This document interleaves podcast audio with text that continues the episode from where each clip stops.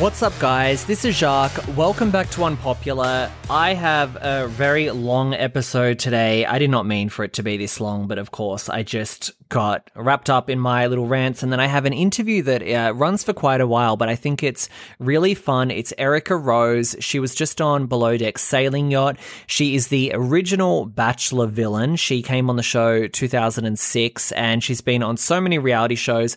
Uh, Doctor Phil, she's been on V H one. She was on Married to Medicine Houston. Uh, she has kind of done it all, and she gives an insight about her journey on reality television, which shows are fake, which shows are real. She is quite the character, and uh, yeah, she's just like an O G of the genre. So I'm excited for you guys to hear that. Now, if you follow me on social media, you will know that I am officially on Patreon now. I launched it the other day, and I covered all of the Real Housewives of Orange County shake up, the whole casting thing. We know that Bronwyn, Kelly, and Elizabeth were fired.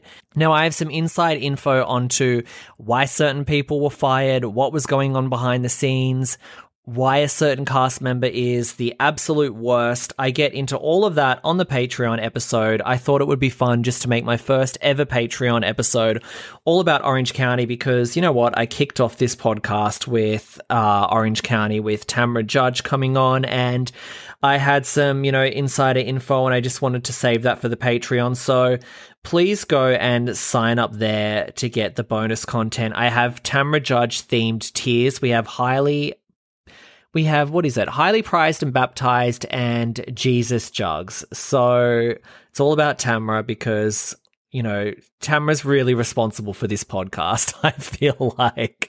She's like the the patron saint of the podcast, and she inspired my Patreon. And uh, I really am blown away by the amount of people that have signed up. I honestly thought about five people would sign up for the Patreon. I have forty as of the time that I am recording this, which I can't believe. And you know what? As part of signing up, I said that I would shout everyone out. I thought I would be shouting out three to five people, not forty, but here goes. Shout out to Scott. He was the first person to sign up. Shout out to Housewives Junkie, Elle, Lydia, Christina over in the U K, Katie, Mike, Amanda, Noel, Sarah, Stephanie. We love Stephanie. She's always um, in my D Ms. I'm always chatting to her. Uh, Dial Dan, a k a. Dan Allegrado. He's been on my podcast before, and I was just on his podcast, Dial Dan, which is a Patreon podcast. He usually makes the episodes public after like a week, but I made him keep ours paywalled because I just... It was very unfiltered. Like, I just said things and I'm like, you've got to leave this behind the paywall. You can't make this public. So, yeah, if, you, if you're a very rich bitch and you can splash out for my Patreon and Dan's Patreon, you can listen to me on that. Uh, shout out to Chloe. Shout out to Larissa uh, from Australia. An extra big shout out to the Australian patrons because with the conversion rate, because um, it's, you know, I charge five bucks a month, same price as a coffee, but it's five buck U S, five bucks U S. So then the conversion fee for the Australians makes it a little higher. So it's an extra big shout out to my Aussies.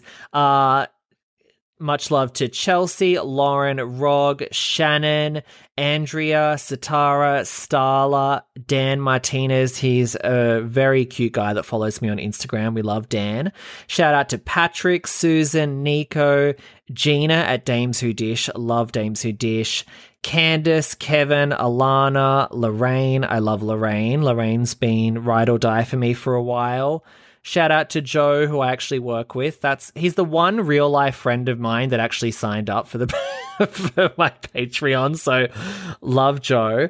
Uh, Zoe, Patty. Patty's amazing. She's a juicy scooper like me. Yoon Young, love Yoon Young.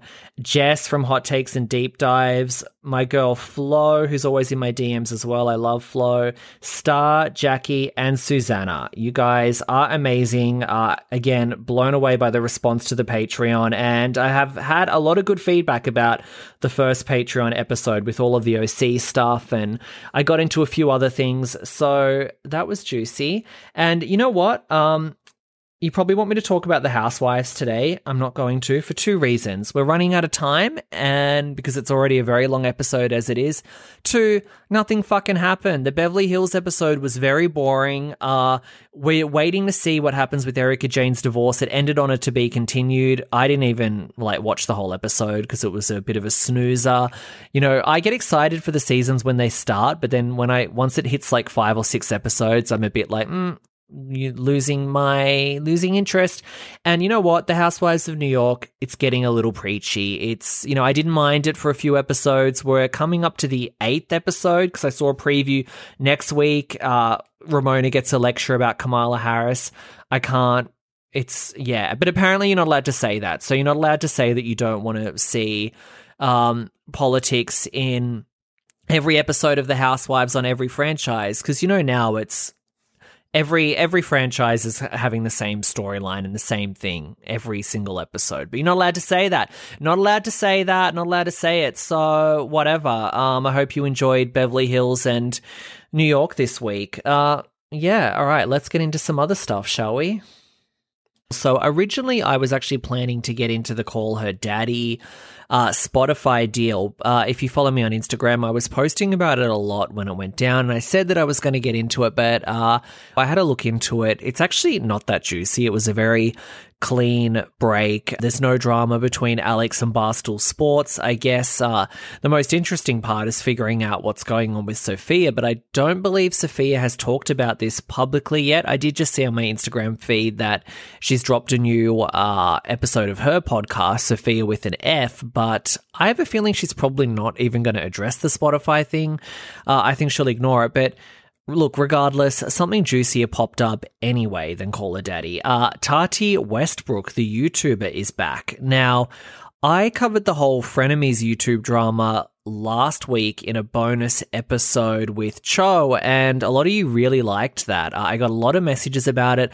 A lot of people Uh, we're just happy to sort of understand the whole thing, because I think there's a lot of people that listen to me that don't follow the whole YouTube world, but of course it's, you know, it's still interesting when there's a scandal on YouTube. So people really liked it, and people actually asked me to talk more about YouTube drama, which I'm happy to do because I actually I think it's pretty juicy and fun to to follow as well. And uh Not a, a lot of the other reality podcasts don't cover the YouTube drama, which is strange because, like, it's really, it's basically the same thing. It's, like, basically a reality show. So Tati Westbrook is a really super famous beauty YouTuber. She's actually very old for YouTube. I think she's thirty-eight or thirty-nine, which obviously isn't old overall, but in the world of YouTube, it's pretty old. And uh, she ran a very successful channel, and she worked with a lot of the really popular beauty content creators like James Charles and Jeffree Star. And then in twenty nineteen, this is the first time that I heard about it because I don't follow beauty YouTubers. She was all over the news because she dropped a video called Bye Sister where she called out James Charles, who was one of her best friends, which was a bit weird because the age difference between them is very big. It, I think it's almost twenty year age difference between them.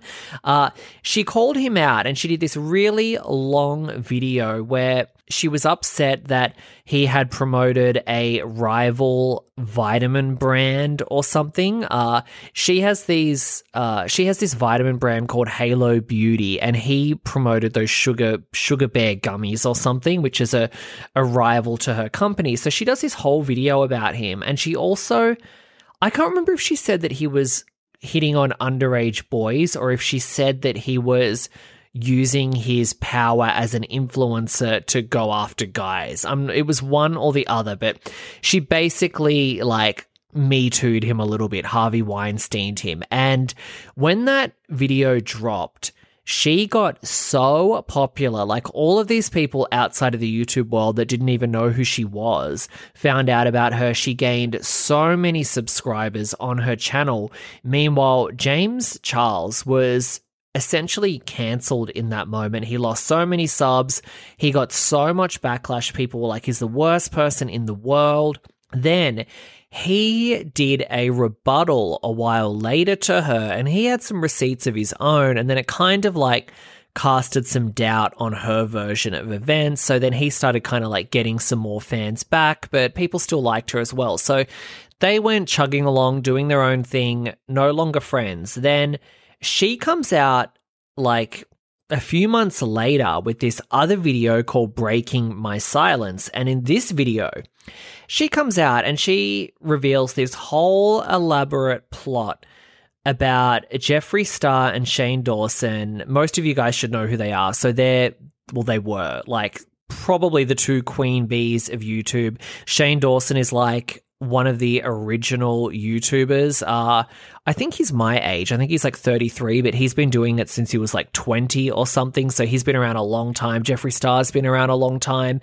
Uh, they were peaking in popularity at this point. And she comes out with this video saying that they were manipulating her behind the scenes and that they had told her that James had like James Charles had sexually assaulted all of these guys and that all of these victims were about to come forward and expose him. And she basically acted like they were puppet masters and had like forced her to do this video. And she apologized to James and she said that her and James had worked it out and they realized that it had been this whole, you know, takedown plot, and she and James were just, you know, she was a pawn in the game and James was the victim, and that it was driven by jealousy because uh, Jeffree didn't want to be like dethroned as the top beauty creator because, you know, James Charles is like younger and has a, a younger, newer, fresher fan base and was getting all these big deals like, you know, CoverGirl, like mainstream deals that Jeffree doesn't have. Jeffree has his own cosmetics company that's very successful.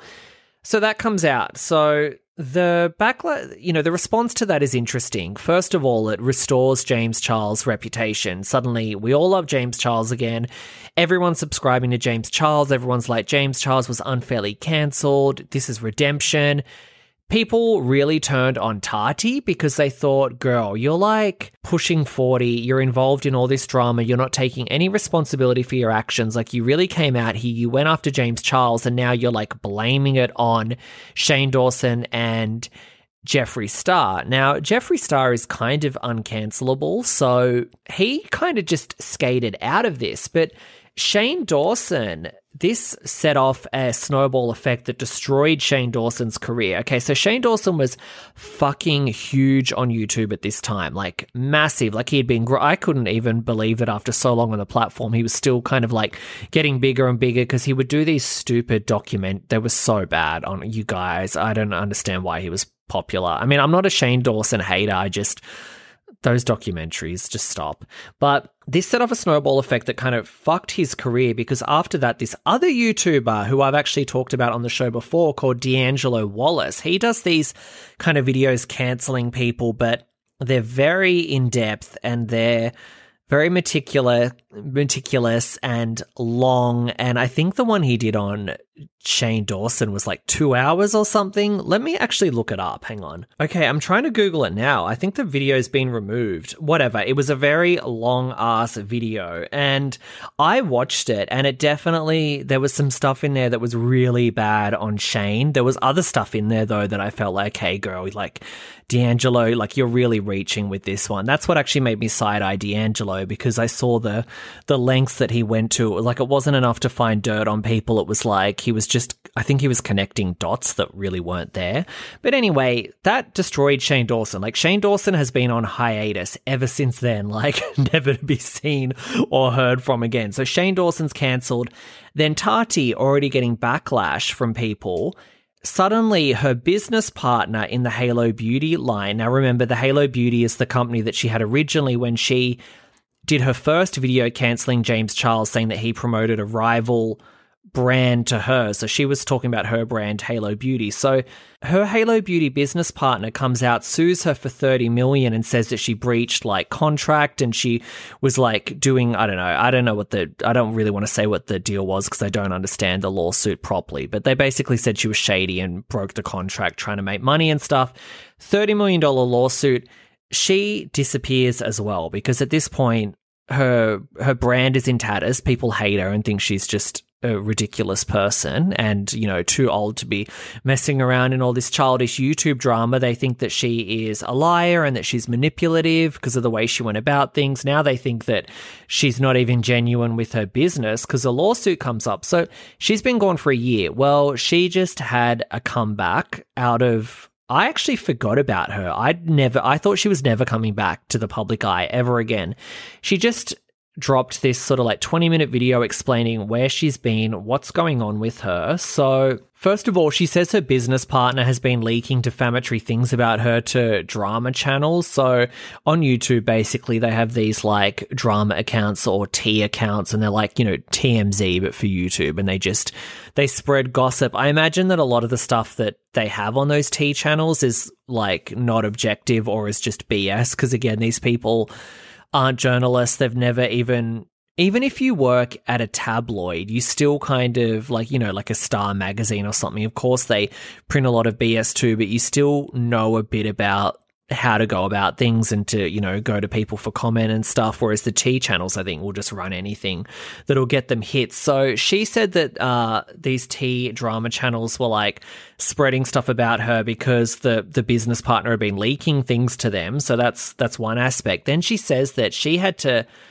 to fight the lawsuit, right? thirty million dollars lawsuit. So she's basically broke. So she had to sell her L A house. Uh, I assume she probably had some multi-million dollar, like, man. Actually, let me look up where she was living. Give me one sec. Okay, yeah. So she was living in Sherman Oaks, Los Angeles. She had a three point eight million dollars five-bedroom house, six point five bathrooms. She had to sell it. She had a condo, apparently, that she owned. She had to sell that. She downsized and moved to Seattle. Now, I'm not super familiar with, you know, rent in America, but I assume that Seattle's cheaper than Los Angeles.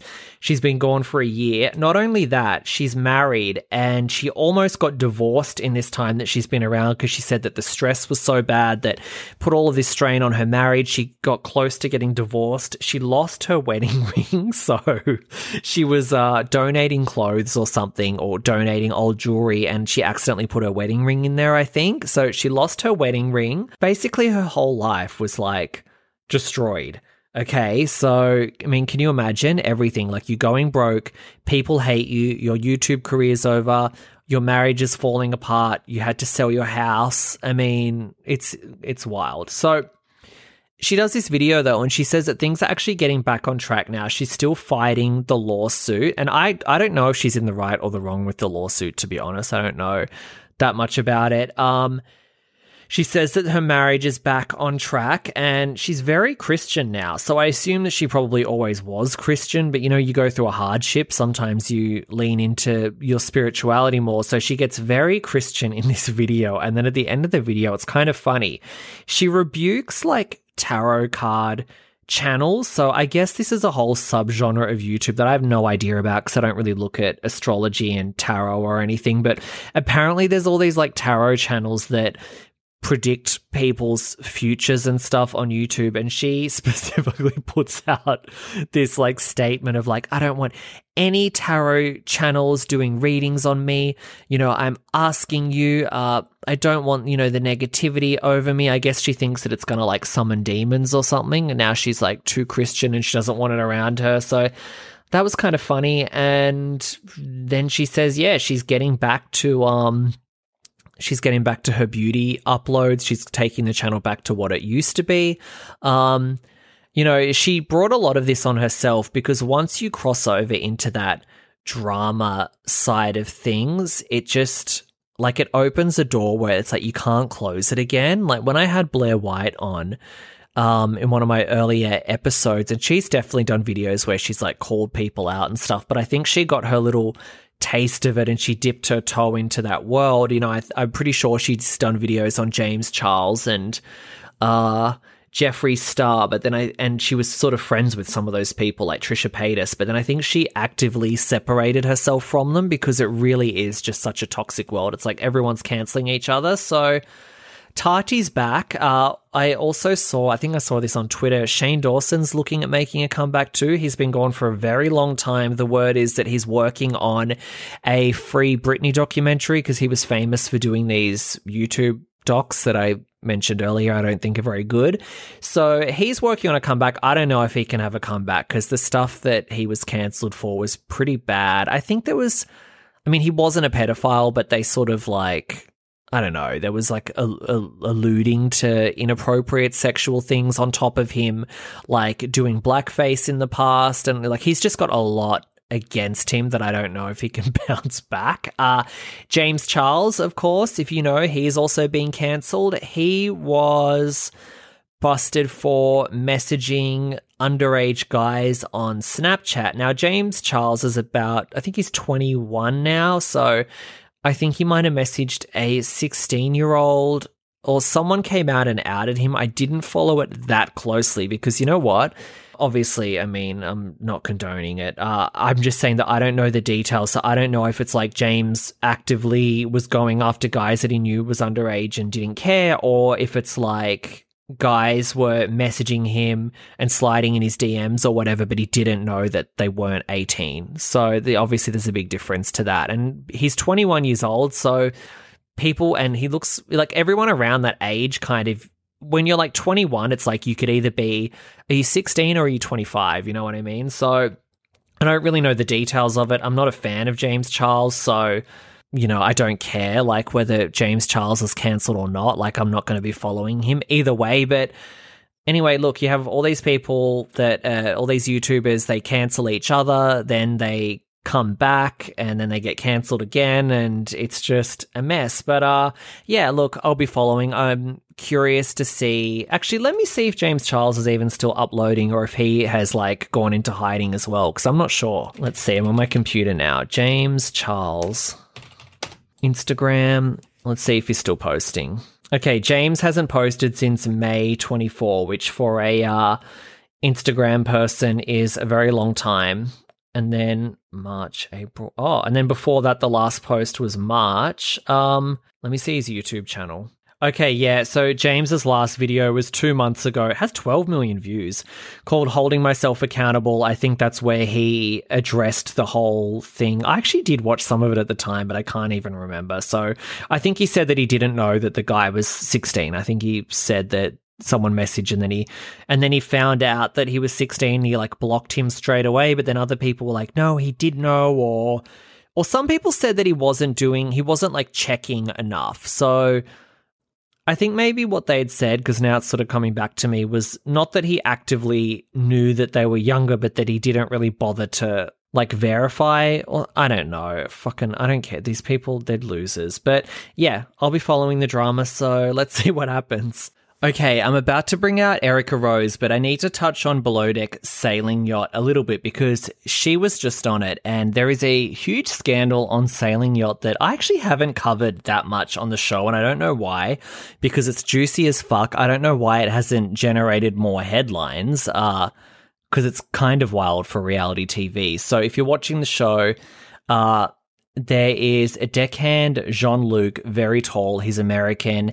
Then there is a stewardess, Danny. She's Brazilian, but she's based in Australia.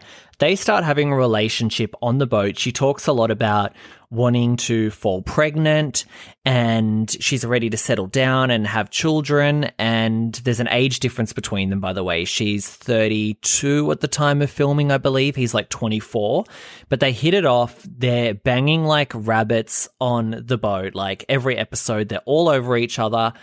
Then the show premieres, and then we see that she's pregnant. And then, of course, we're all thinking, wait, is this Jean-Luc's baby? Because they're hooking up on the show. The whole timeline lines up that she actually got pregnant to this guy. We don't know if they're still together or anything at first. As things start to play out on social media, we realize that, no, they're not together. Uh, and they're in completely different countries still. So she's in Sydney. He is in the U S. Then she gives birth to the baby. No confirmation of who the father is. So, of course, we're all speculating that it's Jean-Luc. Neither of them say who the baby is, and I, I mean, who the baby's father is. And I'm thinking, wow, they must be saving this bombshell for the reunion. Then I heard from someone that Jean-Luc doesn't even show up to the reunion. Uh, I don't know if there's a trailer out for it yet, because I think the reunion airs very soon, right?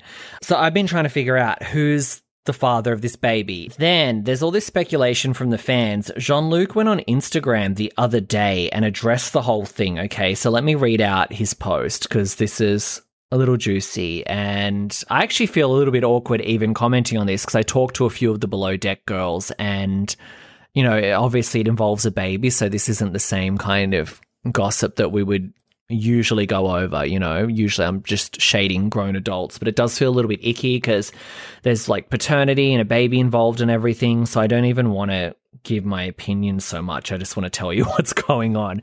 So Jean-Luc writes, there's a lot of gossip about my social media silence, so I think it's time to clear the air. While others are off chasing their fifteen minutes of fame, he's referring to Danny, obviously, I am working on a yacht in Central America and heartbroken to have to hear about the baby's birth on social media and read headlines like, Danny Saws says her baby's father doesn't want anything to do with it. All I can say is she's my... All I can say is if she's mine, I want to be involved one hundred percent. As someone who grew up with parents who weren't together, I wouldn't wish that on any child. Not looking for a pity party, just want everyone to know how strongly I feel about this, especially the haters who are so sure I am neglecting my responsibility. No one wants to know more than me if this is my baby girl. Now... Ali, who I had on my podcast, Ali's amazing. I'm actually trying to get her back on the show. Uh, I'm thinking I'll probably get her back on after the reunion if she's still keen. Uh, she commented on the post. She goes, no one is stopping you from getting a paternity test. Now, she's very uh, close friends with Danny and one of the other girls from the show, Daisy, who is the chief stewardess. They have like a kind of this online Instagram show that they do every week. So they're pretty tight. So obviously the girls are sticking together on this one. Uh, then Erica Rose actually commented, okay, what did Erica say? As a family law attorney and formal single mother, this breaks my heart. Seems like a paternity test is the best solution. Izzy from the main Below Deck, I've had Izzy on my show too. I'm reading this comment for the first time, by the way. Izzy commented, you do realize that when you send a text to someone, that text stays around forever. All of the terrible things you've said to Danny, your self-absorbed behavior and your complete lack of regard for Lily and her health and well-being. I guess Lily's the name of the baby. I should know that because I follow Danny and I'm friendly with Danny, although I've never spoke to Danny about any of this because obviously it's kind of like not my place to bring up this kind of conversation with her. Um, so I guess the baby's name's Lily. Uh, Izzy continues, they're around, referring to the text messages. This pity party is pathetic and fooling nobody. Grow up. If you're so desperate to know if you're sweet Lily's sperm donor, get a test. And yes, you'll only be a sperm donor regardless of any outcome. You aren't a real father. A real father wouldn't act like you have. Pathetic. Holy shit. Uh, oh, Colin. Colin is from the latest season of Sailing Yacht. He wrote, don't play the innocent victim here, J L. Man the fuck up. Okay, holy shit. Oh, wow. All of the... Oh, my God. The whole Below Deck... I'm seeing this for the first time. The whole Sailing Yacht cast commented on this. Sydney wrote, what is wrong with you? Courtney wrote, Courtney Skippon, she's from, uh, she's from, I, I think she's one of the famous Below Deck people. I don't know what season she's from. She wrote, center yourself in the conversation and then throw insults. Classic first steps to reconciliation. Okay, that's pretty wild. Then uh, Jean-Luc followed up with another post a couple of hours ago, actually. Um, he posted a picture of himself as a baby. He goes, this is me at two months old, blah, blah, blah. Okay, then he continues. Had no idea my post from yesterday would generate so many different reactions. Since I can't possibly reply to more than twelve hundred comments, here are some answers that should satisfy most. I learned of the baby's birth, not the pregnancy, on Instagram. Yes, I know paternity test kits are available at drugstores, but the goal is for us to take the test together instead of shipping saliva samples around the world. But yes, there will be one ASAP. No, Australia isn't open yet, or I would have already gone, so those of you who saying who are saying just go must not know that. We are truly on different continents, so easier said than done. Why am I sharing on Insta? Because it's the only way I have to set the record straight about me not wanting to be involved if the baby is mine. I absolutely do. It's also the same platform she blocked me on, twelve slash thirty-one. Okay, so he's saying that Danny has him blocked. Why did I leave comments on when many of them are negative? Because it's real. Haters gonna hate and everyone is entitled to an opinion no matter how misinformed it may be. Good news is I also received a ton of much needed support. I also got a message from Danny last night on WhatsApp, dot, dot, dot. Oh, that's interesting that he put that in there. That seems like it should be private. Uh, So Ali again commented, she goes, I agree with Colin, keep it off social media and speak with Danny. This has gone way too far. There is a tiny living being in all of this with a stressed out mum doing her very best. This has to be enough now. You know this post isn't addressing anything that needs to be. I also wish you would have replied to my D Ms. Doing this publicly feels so wrong. Izzy chimes in again. Girl, what is Izzy getting involved for? You weren't even on their season.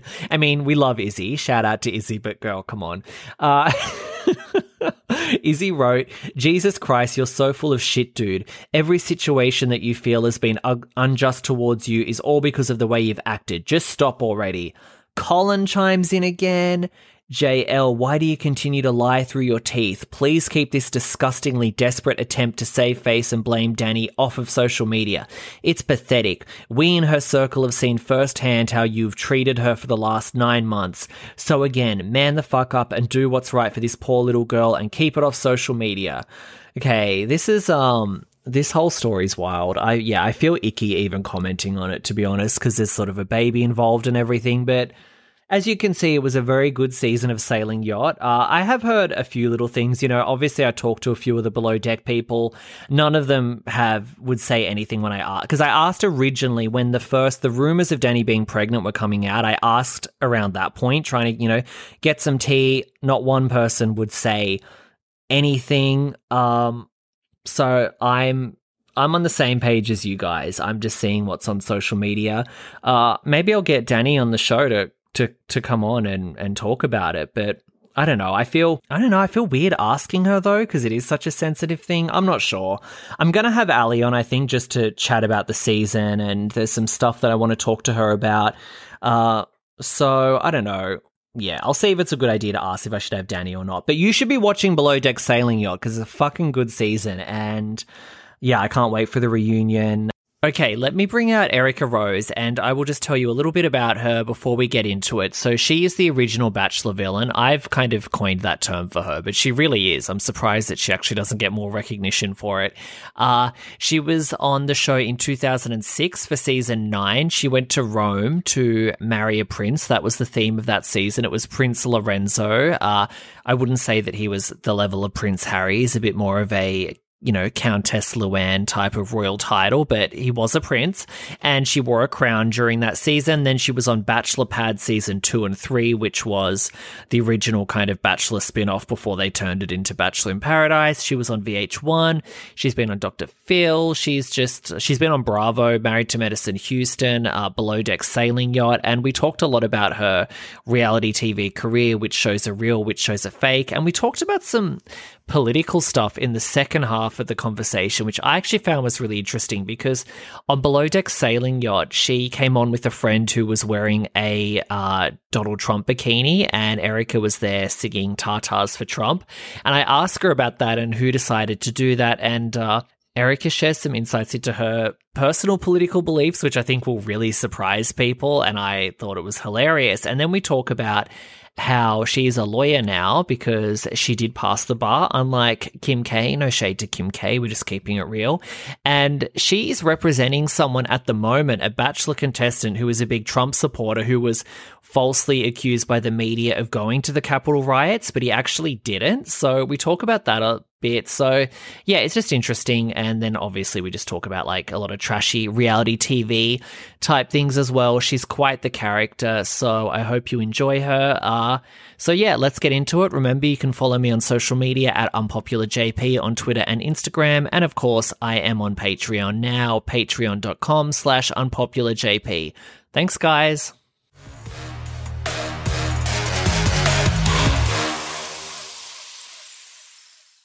Okay, guys, I have a true reality star here today. She has been on so many different shows, and I really consider her like a true O G of the genre. Please welcome Erica Rose. Hey. Thank you. Thanks for that awesome introduction. I appreciate it. I mean, you're an icon. I'm like so excited to talk to you. Tell me like the different shows that you've been on, because you really have been on a lot of stuff between like talk shows and reality shows. Yeah, so I started, the first show I did was um, The Bachelor fifteen years ago, and that was super cool. And then the coolest thing that came from it was getting to go on Ellen DeGeneres and her talk show And she was really nice to me, so I don't know what that deal is. But um, from Bachelor, I then did a show on V H one called You're Cut Off, which was one of the favorite shows I did. And I really want it to go on demand because right now you can only watch like someone recording it on YouTube from like their T V. But it was oh. the funniest thing. Um, and then I did some Bachelor spinoffs that were called Bachelor Pad, and those are on demand. And now it's turned into Bachelor in Paradise. And then um, recently, well, I was on the show Married to Medicine when it was in Houston with my mom. And then recently we did a Below Deck Sailing Yacht trip. And that was so much fun. Yeah, and you've done Doctor Phil too, which Doctor Phil is like basically its own reality show kind of. Oh my of. gosh, it really was because um, it was not real at all. Like we were on several episodes, but it was very scripted um, compared to like Ellen or other talk shows I've done. Like, yeah, you're right. Doctor Phil is basically a reality show because it's not real at all. I thought so because I watched uh, some of the clips of you on Doctor Phil on YouTube and I was like, this is not real. Like, oh this is gosh. totally staged. It was so ridiculous when they wanted me to act like I didn't know how much things cost and just, it was so silly actually. But at least it ended well and they, the first episode was very scripted and then they wanted us to come back and at least for me to say that Doctor P- Phil helped me like change my life. So... You so know, you to, he wasn't really to, mean to me. So you had to do the whole thing of like, thank you, like I, I'm changed now, I've grown up, and thank you, Doctor Phil. Yeah, basically. And the other girl that I was with um, that I didn't know before this refused to do that. And so then they even had her back like the third time and they were like really mean to her. And she was really upset by the whole thing. So I figured, you know, it's better just to give in to that whole situation and to deal with all that Doctor Phil drama.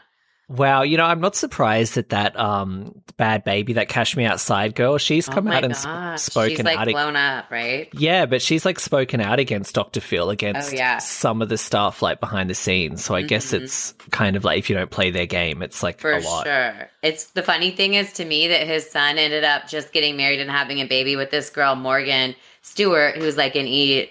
Um, T V host. And also, she was on the show Rich Kids of Beverly Hills. That's how she started. And so she was like, she used to be super spoiled and entitled, um, and she's uh, now she's different, I guess, because she's working and she's a mom. But I just think it's ironic that that's who his son ended up with, since that was the theme of our episode. So I yeah. feel like Doctor Phil probably, you know, was having fun with the whole thing too, but he's actually not really against. Um, he was acting in a character also yeah. when we were on the show, because that's how he is. He's really an actor to himself, you know. You know, I consider you like the original Bachelor villain because you were on in like two thousand six and you were before like Courtney, Demi, Corinne, mm-hmm. Queen Victoria. Like, yes. do you, do you feel like you are kind of like the original Bachelor villain? I actually do feel like that. I mean, I didn't watch avidly all the seasons before me, but I don't think there was ever like a, a Bachelor villain before I was on. And then, yeah, you're right. Courtney was the next one and I actually became friends with her in L A. And I felt like she was her own person, though, not really copying me. But when Corinne came on, a lot of people said that she reminded them of me. And I've actually become friends with her on Instagram, and I like her. But the one that I really felt like was the most copying was the Queen Victoria, just because that was literally wearing a, a tiara like I did. And the reason I did it is because Lorenzo was a prince, and he, like, is a real prince, you know. So I did that to say, like, look, I'm a princess. And then the producers and everyone just got carried away with that, with having me keep doing it. But I thought that she was, when she did it, it was more random because Matt was not a prince. And I get that there was once a queen named Victoria, but it's like if everyone that was named Elizabeth always wore a crown, you know what I mean? That would just be crazy. So I, I thought it was more awkward when she did it, to be honest. It didn't really make sense. I was going to say to you that Corinne and Victoria in particular were basically mm-hmm. doing like Erica Rose impressions because yeah. Corinne had her thing where she's like, I have a nanny. Your thing was like, you have a maid. yeah. And then Victoria did the whole crown thing. It's funny. I know. Like, it was funny. And, you know, you were kind of like so big at that time because, like I said, like, you know, you were on Ellen, you were on all of these shows. And it's like, because it was before social media. I like, know. We don't me. have, all, yeah, we don't have like gifs of you and clips because I feel yeah. like if you had come on like recently, you would be in all of these gifs and everything. You know what I mean? Mm-hmm. Yeah. And also because it was before social media, none of us, um, like I'm a lawyer, you know, none of us went on to, there was no such thing as being an Instagram influencer or like a full-time reality star like there is now. So anyone that was on around the same time as me, we all went back to our normal careers or went into new careers. And we do like keep up with our social media on the side, but it's not like it is now where people like, I don't know what we were trying to do. I mean, I was really genuinely excited to try to become a princess when I went on Lorenzo season, but none of us were, okay, this is going to be our career, because it wasn't a career. So none of the girls on the season I went on, they all, some of them were doing it for a reason to travel, for an exciting experience, but no one was doing it for a career, you know? And so I think that's changed the show a lot too. Yeah, with Instagram changing the whole mm-hmm. kind of franchise. So I guess when you went on, d- did you think of it like, this is a T V gig that's going to get me a media job? Or were you just like, yeah, maybe I'll I mean, meet a guy? So to, it was kind of both for me. So when I, I had graduated college and um, I was in a, my longest relationship before my husband was during college. And then we dated after college and we broke up. So I was newly single, and I was also reporting on a local show in Houston called Wild About Houston. And then I was writing for a magazine, and I was covering this social event. So they called me the society reporter. So I think that's why they listed my occupation as a socialite, but I didn't list it as that.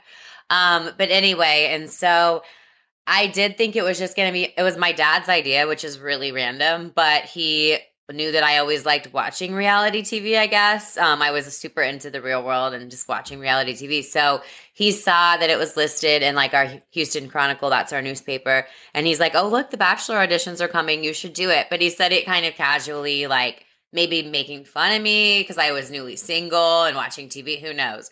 But it was his idea. Um, and so I thought, you know, why not? So I actually got, like called two of my girlfriends that were single, and they came with me, um, and we all like auditioned for it together. It was just at the A B C station, and I ended up getting a call back and then being cast. But yeah, I was thinking, you know, since I was doing the local reporting, I honestly was thinking, hey, maybe this could help me transition that to doing it nationally, which actually it did not do that at all, because um, it was the opposite. Like I would go on then hosting auditions, and they would say like, we loved your persona or your character on The Bachelor, but it's not right, right as a host, because hosts have to be, at least back then, fifteen years ago, hosts had to be kind of more neutral, more likable, not like wearing a crown and, you know, acting really over the top. So it act, like it actually harmed my hosting career, you know, which wasn't like an amazing career, but I did have a job locally, and since then never did. Um, so I was kind of just roaming around L A for a couple of years, you know, here and there doing events, getting little jobs. And that's how I ended up deciding to go to law school. Um, I just copied my brother into that, honestly. How produced was your season? Because like I was watching a few clips from your season, and it's like you had so many funny one-liners. Like how much of that was like you coming up with it, and how much was kind of like a producer going, oh, you should say this, this will be funny? So a lot of the one-liners were me, honestly, but there were moments that were very produced that I feel like they were inspired by me telling them stories about my that I things I did like in college. So um, I was actually telling them a story about one of my friends in college. It wasn't even me. And she hired her roommate to be her maid, like in her college dorm. And I thought that was super funny of her. And so they were like, oh my gosh, so we want you to go up to Chris Harrison and complain that there's not a maid. And I was like, okay, you know, and I felt super uncomfortable about doing it, but I was like, I'll do it as long as it's not a- around the other girls, because I didn't want them to notice that. Yeah. Um, but also that was definitely scripted, because as a contestant on the show, you know that if you have a problem, like Chris, at the, he's not even there anymore, but at the time he was not like there all day long. Like he only appeared to tell us like about a rose ceremony or give us a, he used to come and like give us a date card sometimes. I don't even think he did that recently. But, um, of course, if you had a problem, you knew there, these were the producers you'd go to. So you wouldn't even go to Chris. So that was super scripted. They wanted me to take it one step further. And so I asked, they made me say, so I have to hire one of the other girls to be my maid. And I was kidding. And then they actually wanted me to go ahead and do that. But I was like, that's where I'm drawing the line. I'm not going to, because that would put a huge target on my back. I didn't want the other girls to hate me. And I actually became friends with several of them um, who came to my wedding. Even Lorenzo himself, like Prince Lorenzo, was at my wedding. Oh. And it was so funny. I was telling everyone, we're having royalty, guys. And he's actually still single. So I was like letting all my single friends know, like, and they all missed the boat, by the way. I don't know what they were thinking. Do you ever no. look back and wish that some of those more extreme things that the producers told you to do that you were just done? Like, do you ever look back and go, you know what? I should have just like tried to hire one of them as a joke. Um, not necessarily, because I feel like people take things. I didn't even know how seriously people would take things. So that was like the most surprising thing to me, um, is even still, you know, but even when the show aired, people were like really angry about it. My mom literally was getting hate mail at their house, like actually in the mail, saying, how could you raise your daughter this way? How come she doesn't know how to make her bed? And just like really mean-spirited things. And she was really offended and like deeply hurt by it. My dad, not so much, because he thought it was kind of all in good fun. And so did I at the time. But um, what I do wish is that when I came back to do Bachelor Pad five and six, I did it five years later and six years later, that I would have been like, okay, now I'm in my late twenties. I'm a different person. I don't run around in crowns. There's no princes here. Like, I was only doing that because of him, you know? So I wished I would have um, been my real self, because people grow and change a lot in five or six years. And so I felt like my time on Bachelor Pad was super awkward because I was listening to them too much and I didn't like it. It was like yeah. almost like gross, you know? Like they wanted you to still play that character even though yeah. you had changed. And at twenty-three... you can get away with it. Like when Corinne was on the show, she's twenty-three, but you know, people change. Twenty-three, twenty-eight, twenty-nine, those are totally different ages. And it's like, I haven't worn a crown since our wedding. You know, it's not something yeah. I really do. And I, it wasn't even something I really did a lot before I was on The Bachelor. I did it like once at my twenty-third birthday.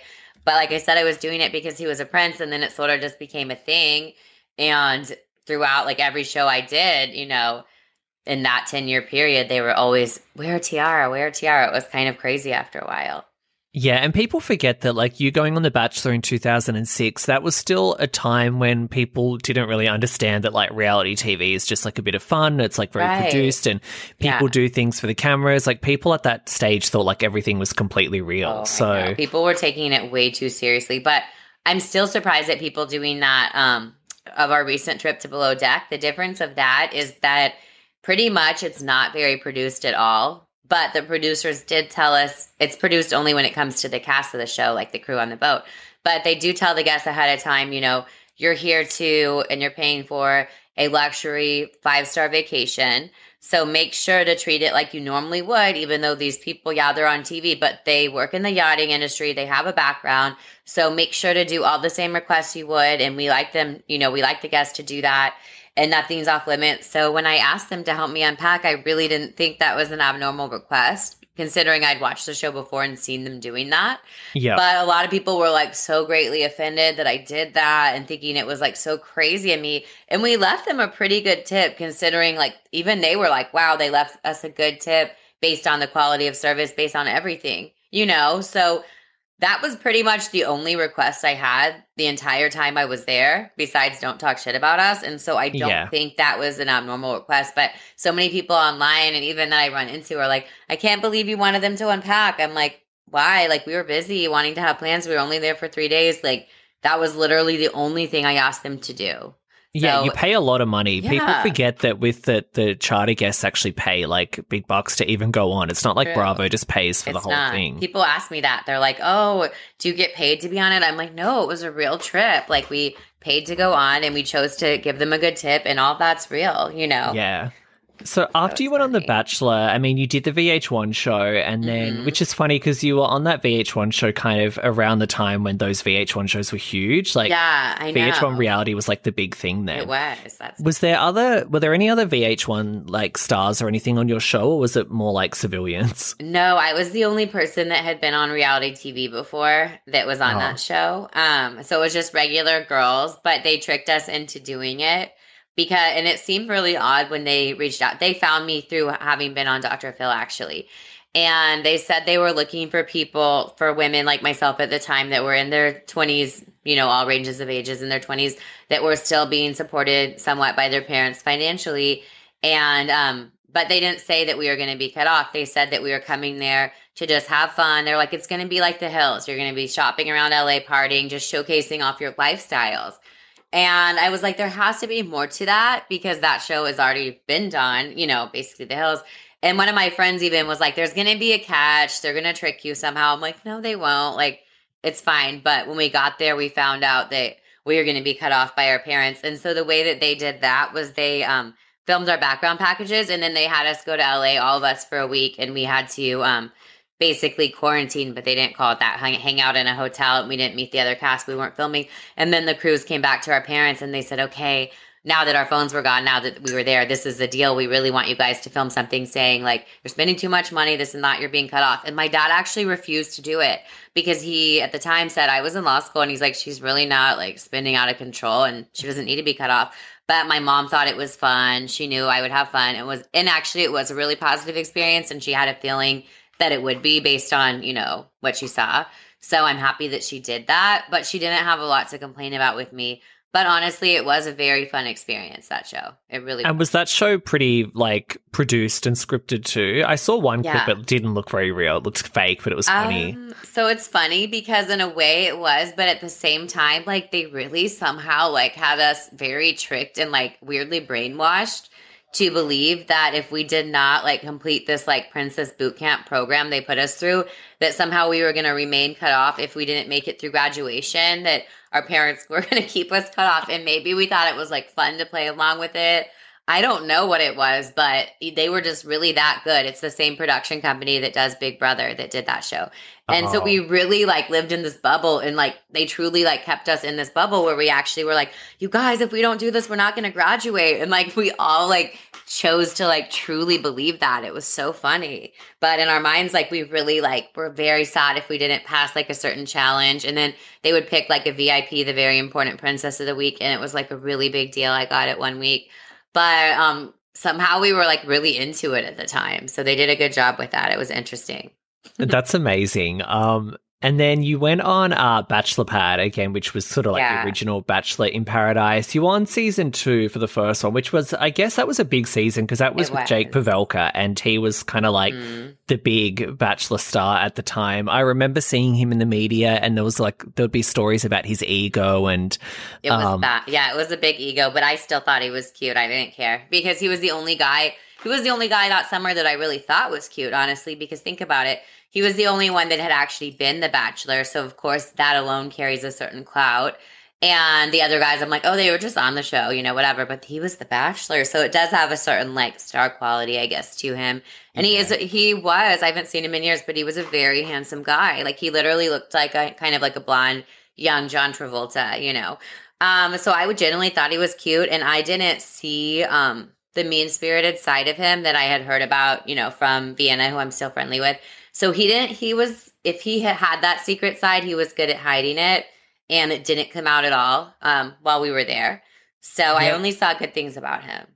Yeah, well, you know, you were on that season, right? And I think you were part of, I would say maybe it's like the worst challenge in reality oh my T V God. History. Yes. This is so bad. Awful. Yeah, let it me explain horrible. This to people and then tell me if I missed anything. Okay. So they got all of the girls on the show. You all had to strip down to, like, these tiny bikinis, and then you were blindfolded and lined up. And then the guys had to come out and choose who they wanted to send home and who they thought were the least unattractive. And they picked, th- like, they chose that by, like, throwing, like, these yeah. eggs that were filled with paint at you. And mm-hmm. one guy, I watched the clip on YouTube, which mm-hmm. was horrible. One guy, like, pegged it at you. Oh, like, my God, really... that was Michael Stagliano. It really hurt. So that's when I was like, ow, like, I don't want to do this anymore. Was that emotionally, yeah, it was traumatic. But physically, that fucking hurt. And I literally, they cut some of it down. But I walked off and I was like, I don't want to do this anymore. This is, like, abusive. Like, it's not just, like, my feelings are hurt, but that fucking hurt. Yeah. And at the time, Chris Harrison said to me, which I'm sure he was told to say whatever, but either way, he said it to me, if you don't finish this challenge and let the eggs keep getting thrown at you, you're going to be eliminated. And so, you know, we were there competing in the game. So, like, at that point, like, that damage had been done. But they did tell the guys, you can't throw it this hard. You have to not – the whole point – the point of the game wasn't, like, to injure people. It was to humiliate them, I guess. But either way, they, like, they didn't throw it as hard. But what upset me was that I was told if I didn't finish that challenge, I'd be eliminated. And then a couple weeks later, it was the kissing contest. And they let Michelle Money and a few other people, I think, sit that one out because they um, didn't – because they were parents, um, and so they didn't feel that was appropriate. But I felt like for sure on that show, it was also um, playing favorites in that regard. And then on another challenge, they were told tricks in order to win it. The time that Blake and I got really close to winning this questions challenge, they were given tips to help them win. So it wasn't entirely a fair show, even though it was a game show. And so they actually had, like, an attorney on set. um, who was there to make sure, because of the fact that it wasn't just like Bachelor in Paradise, like we were competing for money, whatever. So they were supposed to be complying, but honestly, the rules got bended a lot. But yeah, that was really hard. That ch- I just thought it was unfair that they said, you'll be eliminated if you don't sit here and let yourself be humiliated.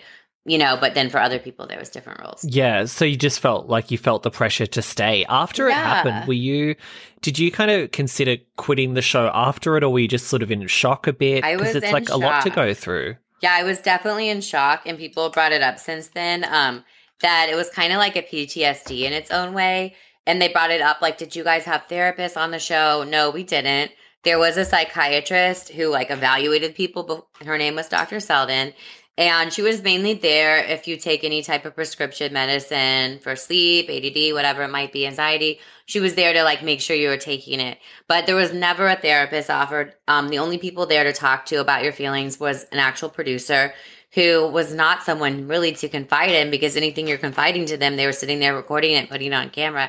So yep. definitely I was in shock. And um, looking back at that kind of year was really weird for me, because I was also in law school. So I was just kind of on the go nonstop, and I didn't even really process it at all. And I just came back to my normal life. And then for some reason I was such in that um, mentality that I thought the only way to fix this is to go on Bachelor Pad three. And somehow that's what I was convinced. Like that's why I did Bachelor Pad season three, was that I really believed that somehow like the way to work through that issue that I had from doing it was going to be going back on Bachelor Pad three. I needed to find someone, like a relationship on that show. And that was like really what I believed, because I was like, like brainwashed, I feel like is the best way to say it.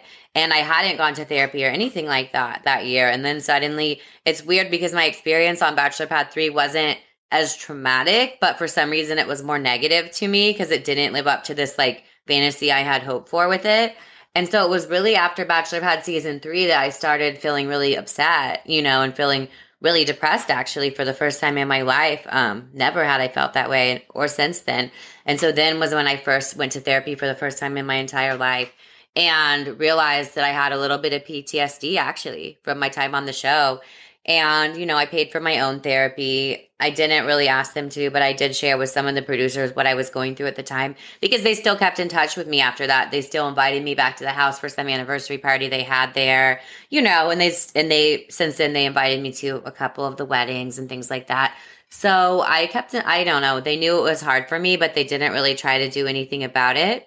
But that was also around the same time that someone else from like season two had committed suicide. Like yeah, it was Gia. a really, yeah. And I know that her time on the show was harmful to her, because we were friends and we did stay in touch. But at the same time, none of us knew that that's what she was going through. We thought she was, we had met her boyfriend. We thought they were happy. We kept in touch a lot. I tried to get together with her when I was in New Orleans. And then, so when it happened, we were all shocked by it, because from the outside, she seemed happy, and she didn't really share with most of us a lot of her struggles, you know?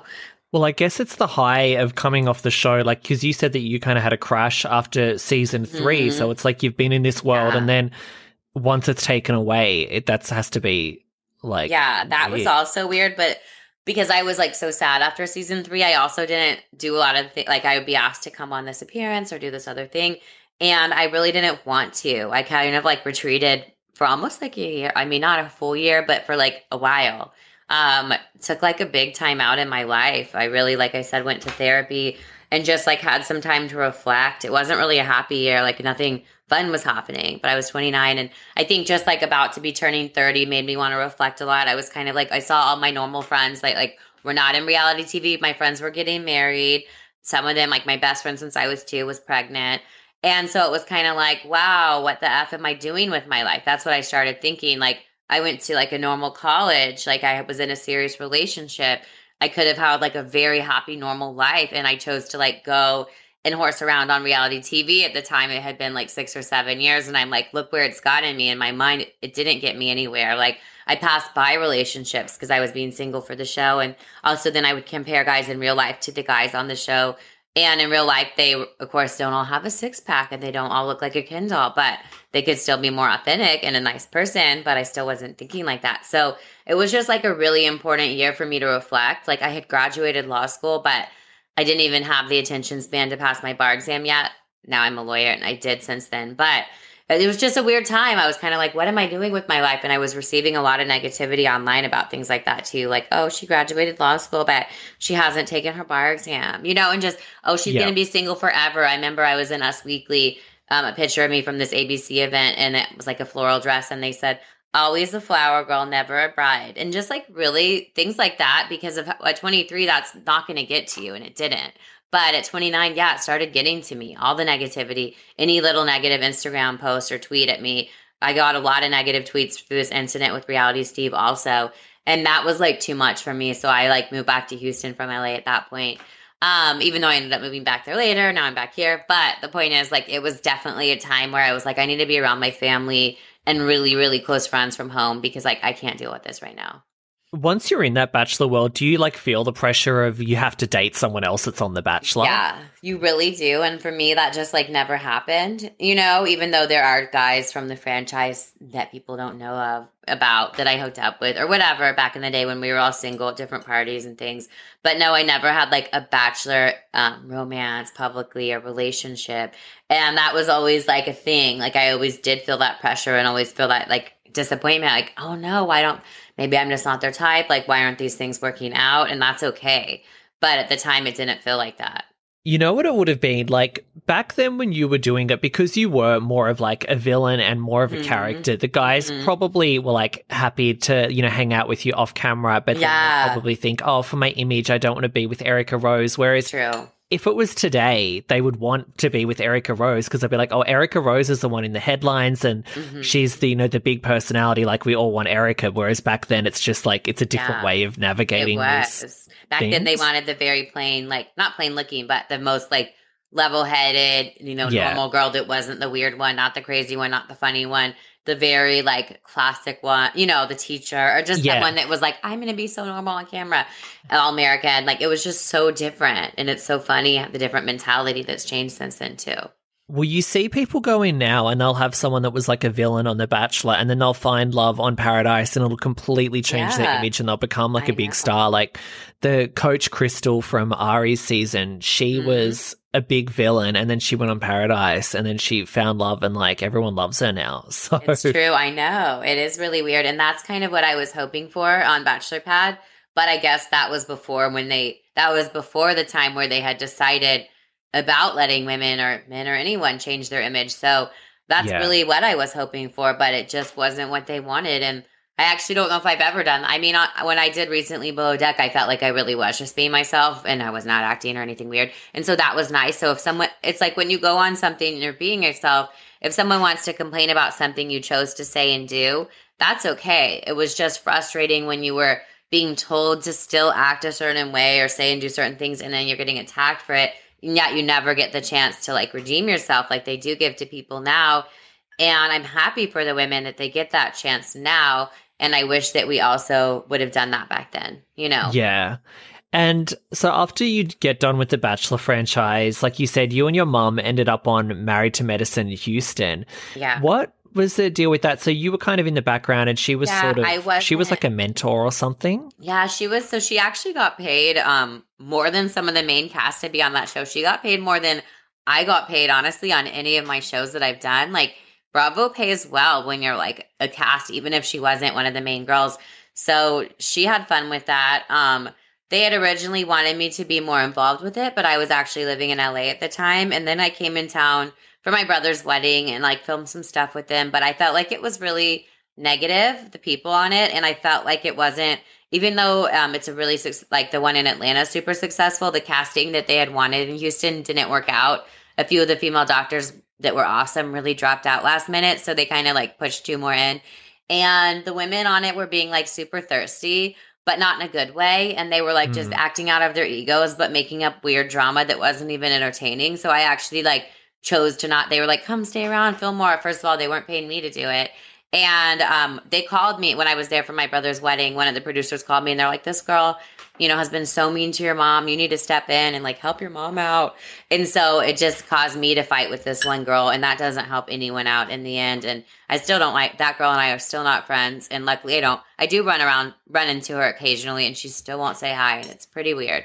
But um, it's like someone that wants to hold a grudge forever, basically. She's a nurse now, and her husband's a doctor. But Uh, my point is, like, it was just a negative show, and I was really happy when it didn't get picked up for another season because it was so toxic, and the people involved were, like, really letting it go to their head in, like, a very weird way. Having been on so much reality T V that I've been on, seeing people that felt like the biggest celebrity in the world, even, like, during filming before it even aired, I was kind of like, wow, y'all's egos are out of control, and it hasn't even aired yet. So I felt like it was karma that it didn't get a second season, honestly.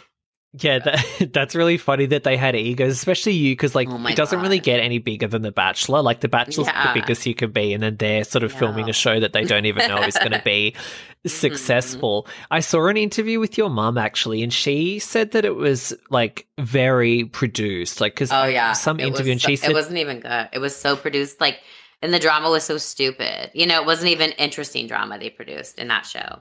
She said producers would, like, come up in the middle of a scene and go, oh, you got to, like, talk about this, like, go over and do this, and just, like, a lot of... Yeah, it yeah. was like that. And it's funny because one of the producers was is really good, and she's actually working on The Hills New Beginnings now, but she didn't even like being involved with the show. Like, I, she could tell it wasn't going to be good based on the casting and everything. Yeah, when you went on Below Deck Sailing Yacht recently, which mm-hmm. was so fun, I think you got like three episodes out of that. So was that you were just being yourself? Because I felt yeah. like watching it, I felt like, because you've been on reality T V before, I'm like, Erica knows what she's doing, and she's like, she, I felt like you were kind of like stirring things up for like just funny. I like, like I, yeah, I think I do that like in real life too, actually, even when cameras aren't around. That's like my weird person. I'm like kind of like dramatic that way, where I do like to cause like drama like around me, um which is funny, but I just have always kind of been someone that likes to do that, um and so but it's just funny because on Below Deck we had to quarantine for eight days before getting on the yacht, so like we were fighting really badly like at the house, and there was no cameras around. But when you're sticking eight women like in quarantine, and like our limited like our cell reception wasn't working, and they had an armed guard at the house, so we thought we were going to sneak into town and everything, and we could not do that. So, like, we were really, like, a lot of the fighting was carried over from the house, and I wanted, I actually tried to resolve it with um, one of my friends before we got on the boat, and I said, like, say anything you have to say about me to my face, but she chose not to, and I had a feeling, because I know her well, that she was going to run around and t- say things behind my back, and no one told me about it until, like, that one episode when she was running around saying we were jealous of her beauty. That actually didn't make me mad at all, because the truth is I thought she looked good. I was I knew her from before, and she had lost a lot of weight, and she looked great in her bikini. So that wouldn't have bothered me. Um, what bothered me is the things that my friends told me when she said that. They were mad, and they said, well, you shouldn't be defending her. Listen to what she said about you. She'd come to my wedding. Listen to what she said about your husband. And I was like, okay, that's where I draw the line, because he's he supports me doing what he thinks it's funny that I like to do it. Unlike other guys I dated, he has no problems with me doing it, but he like loves to be a lawyer. That's what he loves to do. So he chose to stay home and work. And I didn't appreciate her coming to our wedding, texting me after the wedding saying, you found your soulmate. I'm so happy for you. And then trying to say that bad things about him on the trip when she doesn't know him. She only met him once at our wedding, and she's still single, you know? So that was really why I got mad at her and turned against her.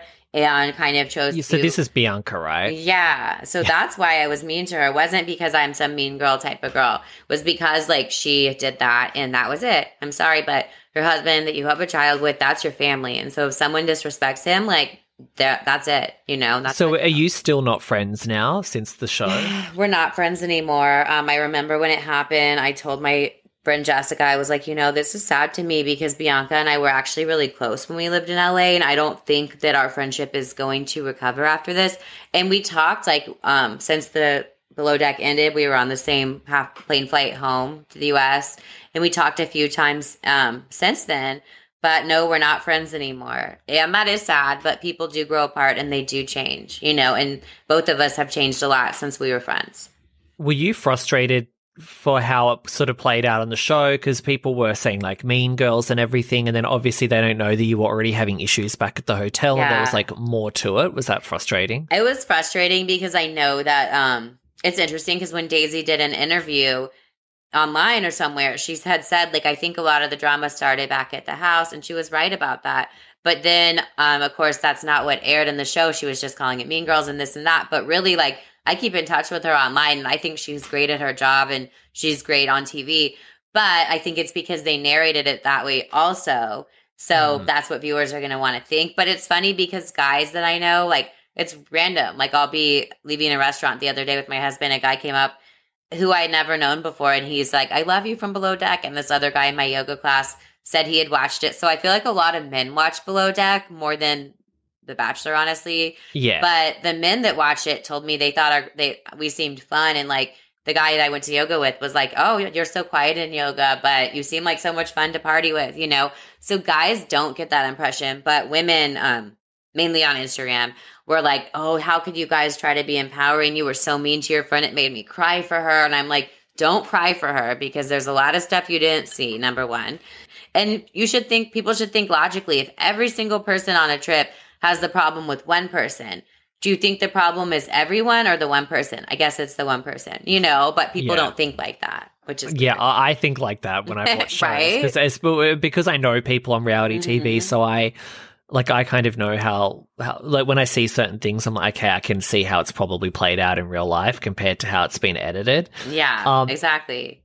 I wanted to ask you about uh, Bianca coming out in the Trump bikini, which I thought was really funny. Like, I did I too. died when yeah. you did that, and you were going, tatas for Trump, and you were, like, singing. And I just thought that that was, like, very ballsy to do, because, like, especially on a network like Bravo, because oh no gosh. one would usually do that. Was that like a thing that you guys had like planned so to do for that T V? Was like her, so that was her idea, but she did tell me about it at the house, and yeah, that's part of me, I guess, thinking, wow, that's going to be funny, and so I did encourage her to do that. And I wasn't thinking that people, I guess, I just really wasn't thinking in the moment people are going to get so mad. But um, I just really thought of saying, like, tatas for Trump because of her boobs, you know, honestly. Yeah. And they were looking good in the bikini and showing off. And so I was saying that kind of more as, like, that's her thing. Like, I was just wearing a dress. Like, you know, it's, it wasn't my thing to be, like, titties for Trump. But I was making that, like, her catchphrase. But I thought it was really funny that when it aired, people were telling me, and they were interpreting it so weird. They're like, you wanted to show your boobs to Donald Trump. How can you say that? You know, you're for women. How do you have daughters? I'm like, we never said we wanted to show him our boobs. That was just like a saying. And we were super, we had so much to drink at that point. We were pretty drunk, honestly, because they had us um, drinking a lot at this restaurant before getting on the boat. So like, yeah, like we were just being funny and having a good time. And I really didn't know why that my friends were so upset. But now looking back, I could understand why my friend at the time was like, she had told her not to wear the bikini ahead of time. I didn't know about that because they were in the same room. Um, and so that's why they were mad, because they knew it would reflect on all of us, I guess, except the ones that spoke out about it. But that was something I didn't mind, honestly, um, because did I always get backlash. Like, yeah, that? I did for sure. Um, because like politically, I'm actually, the funny thing is I'm actually pretty random politically. Like in twenty sixteen, I even voted for Hillary. And like in the primaries, I voted for Bernie Sanders. So I like don't really make sense at all whenever I do something politically. Like I'm not consistent. So I'm not even like a hardcore Trump supporter, but I have I have been a fan of his since he was like on The Apprentice, you know? Yeah. Um, and I like him. But uh, yeah, I thought some of the things he even did towards the end of the presidency were crazy, to be honest. But I did get a lot of backlash because of that, because um, on different Instagram posts, I had said, like, I love Kamala Harris. She's such an empowered female. And people don't understand that. They think that's fake if I could really love her and think he's funny also, and said what I said, but that's just how I am, you know? Yeah, no, I know. It's funny, me being Australian, and then I cover a lot of American stuff, and a lot of my listeners are American, and I've become more comfortable just saying what I want to say now, but sometimes I would be nervous to even just like make a joke about oh, Trump, yeah. like something that I think's funny, because I'm like, someone's going to overreact and be like oversensitive to it. And it's like, it's just, you know, like you can see the humor in things. You don't have yeah. to agree with everything they do. Like when you did the Trump, when Bianca came in that Trump bikini, like I died. I'm like, funny, right? Yeah. I was like, this is gold, because I was yeah. like, no one else would have the balls to like I come know. on a Bravo and be like, tatas for Trump. So I thought it was, that's why I was proud of her for doing it. And then I was like, you guys let her express herself, because she genuinely was a big fan of his. And she actually did tell me ahead of time that um Don Junior is single, he's divorced, he has a girlfriend, but he's not married. And she said, like, I want to catch his attention. So like I was like, oh, that's a good idea, like this might get back to him. So I was like supportive of her as a friend doing that, because that was also before they had told me the things she said, so I wasn't really mad at her at that point. So I was like super supportive of that situation, and I thought it was funny, and I thought it would be good on T V, you know, but also he didn't get elected. So now I don't know why people are still mad, because they are. And I'm like, you guys, he didn't win, you won, like move on, the election's over. Yeah, people are still so riled up about it, which doesn't make sense to me, you know? Yeah, I know. And I can't, I can't believe she actually thought that she was going to get Don Junior's attention in the she beginning. She did, That's actually. funny. It was really funny. But I mean, I don't know. I mean, what if it got back to him? That would be so funny. I know. I mean, I could see Donald Trump loving it if he ever saw it. He would be like really. Oh, he would it. love that. He would. He, if he hadn't been, if he hadn't been banned from Twitter, he probably would have like My tweeted gosh. like a GIF of that or something. Can you I imagine? know that would have been great. I'm so sad. Could you? That would could have been you? so funny. I would have loved that. Can um, could you tell that there was drama and stuff going on between the crew while you were filming, or? So we could a little bit. Um, I didn't pick up on the specific drama between Sydney, Gary, and um, Allie, but Jess knew about it. And we didn't know everything, but we, um, Sydney, I think, had confided in her about it. So we were like, Sydney's so cute. Like, she had sung that really cute song about us. She was really pretty. It's weird because I don't think it shows up on camera how beautiful she actually is. Yeah. But we were like, she's the best girl ever. And we knew that at that point, Allie wasn't into him because that part was obvious. So we we didn't know, like, the whole weird story of it and the drama. But all we knew is that Sydney was into Gary and he wasn't into her. And I was like, Gary's not even that cute. Like, um, he looks cuter on camera, honestly. But I thought J L was the cute, cuter one. Um, yeah, we but we didn't know the drama. We knew that J L and Danny were dating, but that was it. There wasn't really drama with them at that point. Um, but we did think, like, how could Gary not be nice to Sydney? She's so great. So, like, as women, that's what how we were feeling about it. And Gary was even flirting with one of my friends, which didn't show up on camera, oh. and gave one of my friends his number. Yeah, so he's oh, a player, I, which yeah. I don't blame him. He should be. He's single, but it was just funny to me. that yeah that's juicy actually knowing that, because now it kind of makes more sense why Allie was so upset and yeah. even Sydney was so upset. Like, you kind of like maybe Gary's the issue. Yeah um, he's a player. I mean, let him be a player, why not? He's enjoying himself, he's in his place. yeah. I think he's not married, you know. So you obviously have a good relationship with Bravo. Have you ever been in talks about like Real Housewives of Dallas or anything? Because I feel like you would be like perfect for that show. That's funny because I was actually just in Dallas this week at an event um, that my friend from L A was throwing. So it was like a real L A event, but it was in Dallas. And a few of the Dallas housewives were there. Um, and I became friends with this one, Deandra. I think she's coming back. I don't keep up with. Yeah, she is. I, but as far as I know, she is. And she's really, she was actually, I was surprised actually how beautiful that she is in person, because that's another person that Um, I told her, like, this could be annoying to hear because people have said it to me before when they say, oh my gosh, you look so much better in person. You don't know if that's a comment, a compliment or an insult, because it's like, are you saying that you look terrible on camera? Maybe, but she was, she's really pretty. And I didn't know that watching the show. Um, and I really liked her. But anyway, so we're going to hang out and go to another party together soon in Dallas. And our law firm just opened up a Dallas office, the one that my husband and I have. So yeah, you never know. I'm putting that energy out there. Um, so I have talked with a few people. I know that they already wrapped on the current season that hasn't aired yet, so it wouldn't be anytime soon, but maybe in the future, because I don't think that there's going to be a Real Housewives in Houston. You never know, but it's um, too close, probably. It's too close, yeah. And Houston just isn't. It doesn't have like the coolness factor. It just, even in my opinion, when I go to Dallas, I'm like, it's so much cooler. so um, it's a possibility for sure, but nothing official yet. Yeah, maybe you pop up as like a friend or something on Dallas, yeah. like at some events know. and things. That exactly. would be. Do you so still have it? Any contact with the Bachelor franchise? Like, obviously you're, you know, yeah. married now and everything, so mm-hmm. it's not like you're going to be back on Paradise, but right. are you still like friendly with the Bachelor yeah. people or anything? So I actually, the funny thing is, um, weirdly of me, I guess, like last summer, I like, I don't know what was up with me, but somehow I felt like compelled to text Mike Weiss, because I have his cell, I have Chris Harrison's cell back then. Like, we all had each other's cell. I bet they don't give it out anymore. But anyway, I felt the need to text him and be like, this was over a year ago. So maybe it was like not this past April, but the one before. I think maybe because COVID happened and we were like on lockdown and who knows. But I texted him, I'm like, you know, you never really publicly apologized, and you never apologized to me for the egg toss challenge. The reason it came up now that I think about it is one of my friends, Melissa from Bachelor Pad, had went on Reality Steve's podcast and they brought up the egg toss challenge. And Steve said, you know, that would never happen now. Something like that would never happen in the Bachelor franchise, because like people aren't allowed to disrespect women like that anymore, because they're not. And yeah. so I was like, you know what? That's not fair to me that I had to go through that. And now they're all into apologizing and they're into being woke and all the stuff they do and being mindful, which is a good thing. They should be, but they should be authentic about it and not just doing it because it's keeping up with the times. And yep. he did privately um, text me an apology. I have it saved. Um, he acknowledged it was wrong.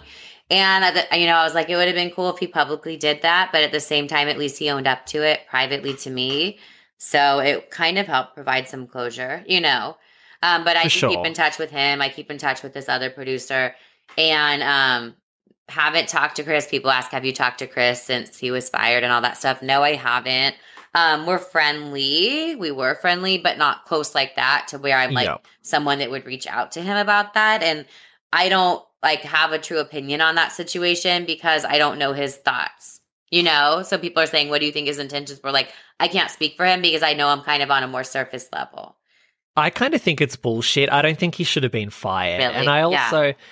And I feel like they they were like, look, we want you to come on this show and we're having all these like P R issues with um, Rachel and Matt. So come on and like defend The Bachelor. So he went in right. there to like defend the franchise and then yeah. it played out as it did. And then when it didn't work, instead of like mm. backing him, they were like, oh, you're toxic now. Like, goodbye. Right. That's and- how they are. They're just going to involve. They're, they, uh, you know, they've survived this long. On re- is like a successful show, so they are going with the flow. They're, you know, and so if Chris is out, then he's out, and that was a little surprising to me because they were all so close with him. It didn't feel like they were going to turn on him, but you know they did. And knowing the producers that I know, it doesn't exactly surprise me either. You know, they may have felt like this was a good opportunity to be able to like get rid of him and bring in someone younger, and maybe it was something that they had considered, but they thought, oh, we don't know how we're going to be able to do it. And then when this happened, they.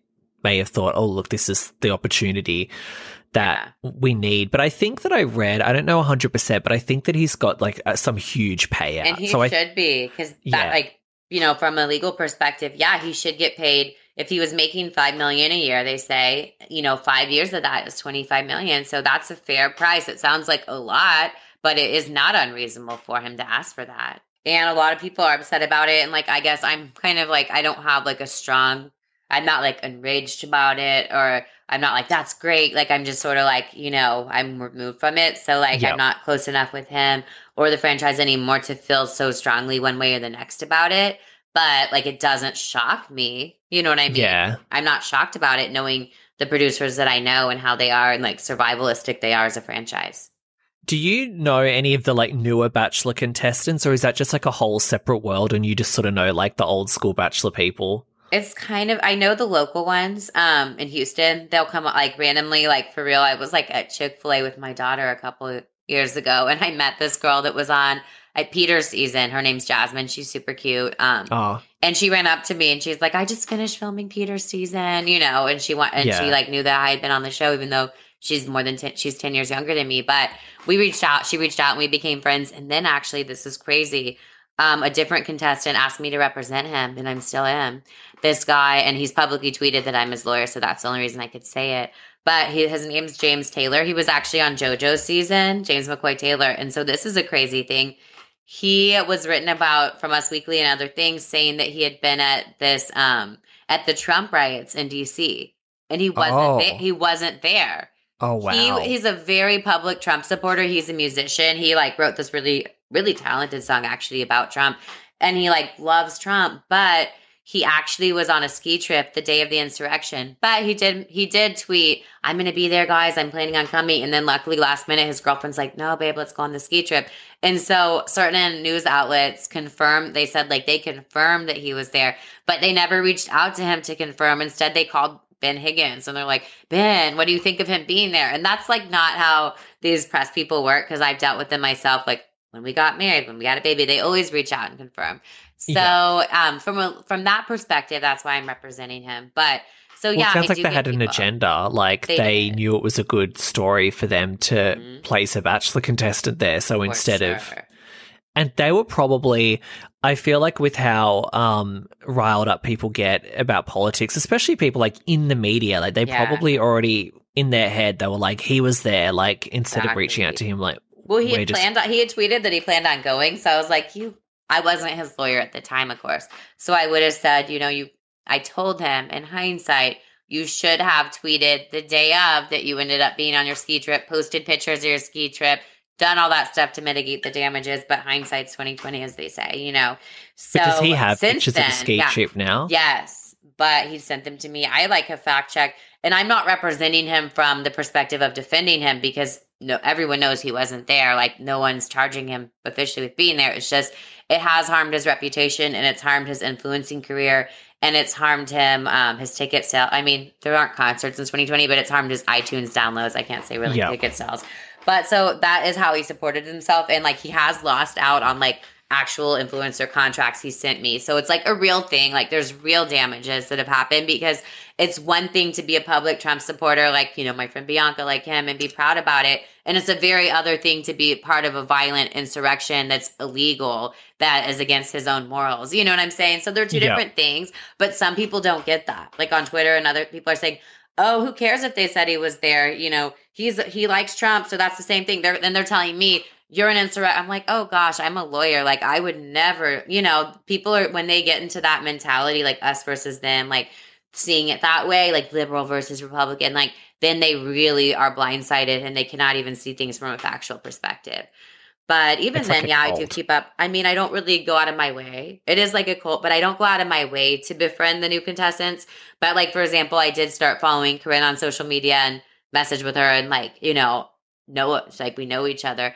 But um, not like I don't like literally like they're old. They're like over ten years younger than me now. So it's not like I yeah. follow the newer ones unless they come reach out to me like locally or something like that. Um, I don't like go out of my way because it would be weird. I feel like I, we've all I've moved on now that, like I said, I'm more of a fan of the housewives these days, even the Hills, because they're married and they have kids. So it's more relatable at this point in my life to me. You know, I yeah. I actually like try to keep up with The Bachelorette. Like I, but I have I. keep up with it, like when I know when it airs, and I'll watch like five minutes of it, but I haven't even fully watched the episode that already aired, even though I thought I just watched it for a second and I was like, you know, t- I thought Tasia and Caitlin, and I met Caitlin before just at different events. I thought they did a great job. Um, I thought they were yeah. cute.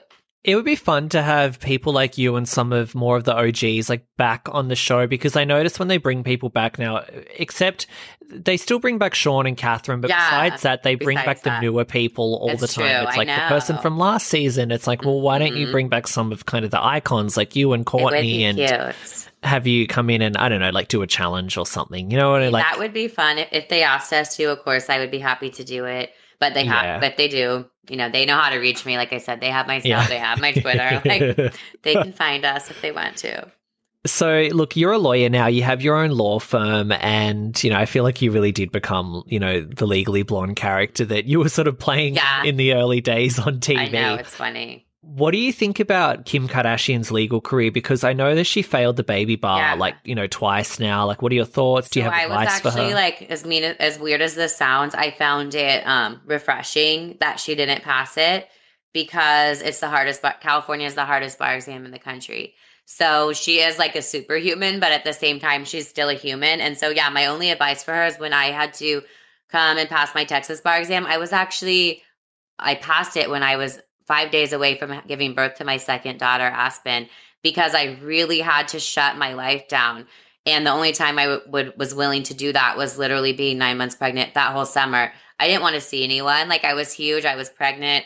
And I knew, like, okay, it's going to be easier me being pregnant than once the baby's out. I'm going to have two kids. That's going to be so hard. So you really have to shut your life down for three months, even more than she thought she did. Like, she was still filming the show. When I saw her doing that on the show, I was like, I don't think she's going to pass, because, like, that's even not wearing makeup and filming. Your life isn't shut down. Like, my friends would say, when could I see you? Let's do lunch. Let's do coffee. And I'd say, come visit me in the hospital after I give birth, because that was five days after the bar. Like, they're like, you don't even have time for a quick coffee. And I'd have to be like aggressive about it. I'd say, no, I don't.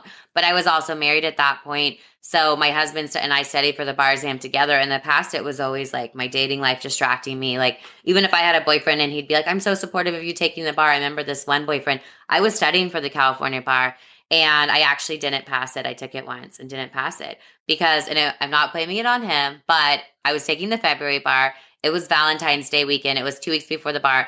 And he's like, I'm going to have a really quiet night for us. It was in L A. We're going to go get massages at my house, whatever. He came, we're going to Vegas for the night. He was opening up this nightclub there. And I was like, okay, you know, I really like this guy. And I was still back the next day in time for my tutoring. But when I had told my tutor, like, I was in Vegas, he's like, oh, gosh, like, you're not going to pass this.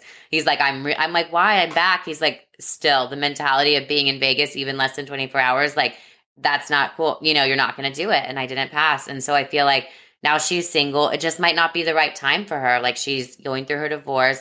She has four kids. Maybe now that the show's wrapped, if she really can, with four kids, it's going to be hard. But if she really can, like, stop her filming, stop her tweeting, have her assistants handle everything and, like, hibernate. She has the best tutors in the country. I know the guy that's her tutor. He, like, wrote the California bar course and, like, is the online lecturer. So it's the hardest bar in the country to pass. Um, so I don't blame her for not passing it, and I don't judge her at all. Like I said, it's relatable to me, and I think she can do it, but it, it sucks. Like, there was nothing fun about shutting your life down at all like that.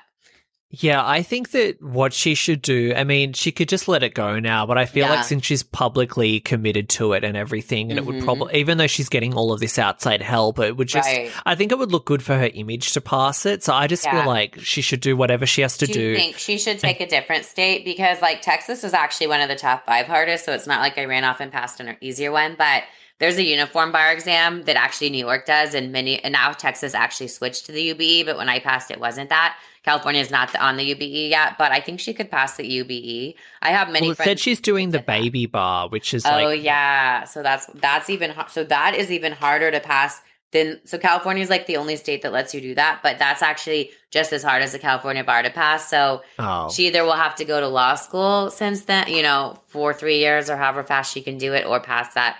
I think she'll be able to do it, but she just needs to keep going. Yeah, I think she should do it just for her image. She's publicly mm-hmm. committed to it. You don't want to, yeah. especially with the way that she gets criticized, like, you don't want it to be like, yeah. oh, ha, ha. You That's how I felt, it. honestly, too, because I had put it out there that I was studying for my bar. And I did it even the last time to hold myself accountable to pass. And I was like, you guys, I put on my Facebook, but I'm like, y'all, this is embarrassing. Like, I graduated from law school in twenty twelve, and I think I passed the bar. Wow, in twenty-eight, I graduated, so I got I got my L L M in twenty fourteen, so it's not that bad. But five years, four years later, yeah, in twenty eighteen is when I passed the Texas bar. But I posted about it on Facebook. I'm like, this is super embarrassing, but I have to shut my life down, and I'm letting you guys, like, I wanted, like, my Facebook friends or whoever to hold me accountable. But you, she has, like, the country and the world holding her accountable. But, yeah, like, it is helpful. Um But at the same time, like I said, I would be shocked if she would have passed it on her first try. I would have been like, wow, she's a genius. She's superhuman. Like, that's crazy. So I don't I don't think it means anything about her intelligence. I just think she's so busy, you know? Yeah. And she didn't – filming without makeup on is not shutting your life down. Like, the way she was filming, you know, not in makeup, I'm studying. That's that's not – I, like, was like that two different times I was studying for it. And no, that's not what it takes. Like, you literally have to, like, hibernate – you know, behind closed doors and not even film for three months. Yeah. That you just do. So what's next for you? Like, do you, are you looking at more T V? Are you just, you know, focused on, you know, moving house and doing your, you know, legal career? Like, what are you looking um, at? I really love, like, the truth is I really love doing reality T V, and that's just, like, I don't know why. Um, like, it's weird, but, like, it's just, like, my weird hobby. But, like, we had so much fun doing Below Deck, so I know that it is something I want to keep doing. But, yeah, I would like to do something like a Real Housewives, if it were in Houston or even Dallas or wherever, where I could incorporate. It was so fun with me having my daughter Holland um, on the red carpet the other day at the Dallas event, and actually it was so cute. She and this, like, fashion designer's son were hanging out, and there's been, like, pictures of it from the event on different tab- online tabloids, like Daily yeah. whatever. But I love having my kids with me. Like, I didn't like being on the trip away from them. So anything I do, I would love to incorporate, like, my husband, because he's a he's really funny. He's a character. He's a serious lawyer, but he's funny, like, as a person. And my kids are so cute. I have two daughters, and they're really pretty. So it's like, of course, I would want to do something involving them. But I'm not, at this point, I'm not trying to produce my own thing. I'm not doing anything like that. I'm just like, yeah, I'm so busy in real life that I'm going to see what happens. But I'm also, like, doing helpful things, like, I convinced him that we should open up an office in Dallas, and we really did that while I was there. Like, I found the space, and we're, like, starting our marketing there. So, of course, I'm, like, you know, putting my feelers out, but I'm not, like, aggressively, like, making, trying to make something happen, because I feel like I'm super into manifesting and fate and karma and all that stuff and astrology. So I kind of just, like, know that it will work out within, like, the next six months. So that's just what I'm about right now, you know, according to my that. astrologer. But, yeah. Well, thank you so much for coming on. It was really fun to talk to you. Like, you actually, I think before you even popped up again on Below Deck, I had you in mind of like someone I wanted to interview, because I just think that your career in reality T V has been really interesting for like how long that it's been and like the different networks you've been on. Like you've kind of like been a part of the, like you've done V H one, you've done like Bachelor, and you've done like Bravo. Like not yeah. many people can say Thank that. Thank you. I know it's so fun. I love it. And yeah, tell people where they can find you. I know you've got a podcast. Uh, yeah. So my friend Jess and I, who was on your Cut Off and Below Deck with me, Jess Amato, we do Cutting Loose podcast. So you can find us on Instagram. My Instagram is at Erica the Rose with a C. Great. Thank you so much. Thank you so much for having me. This was really fun.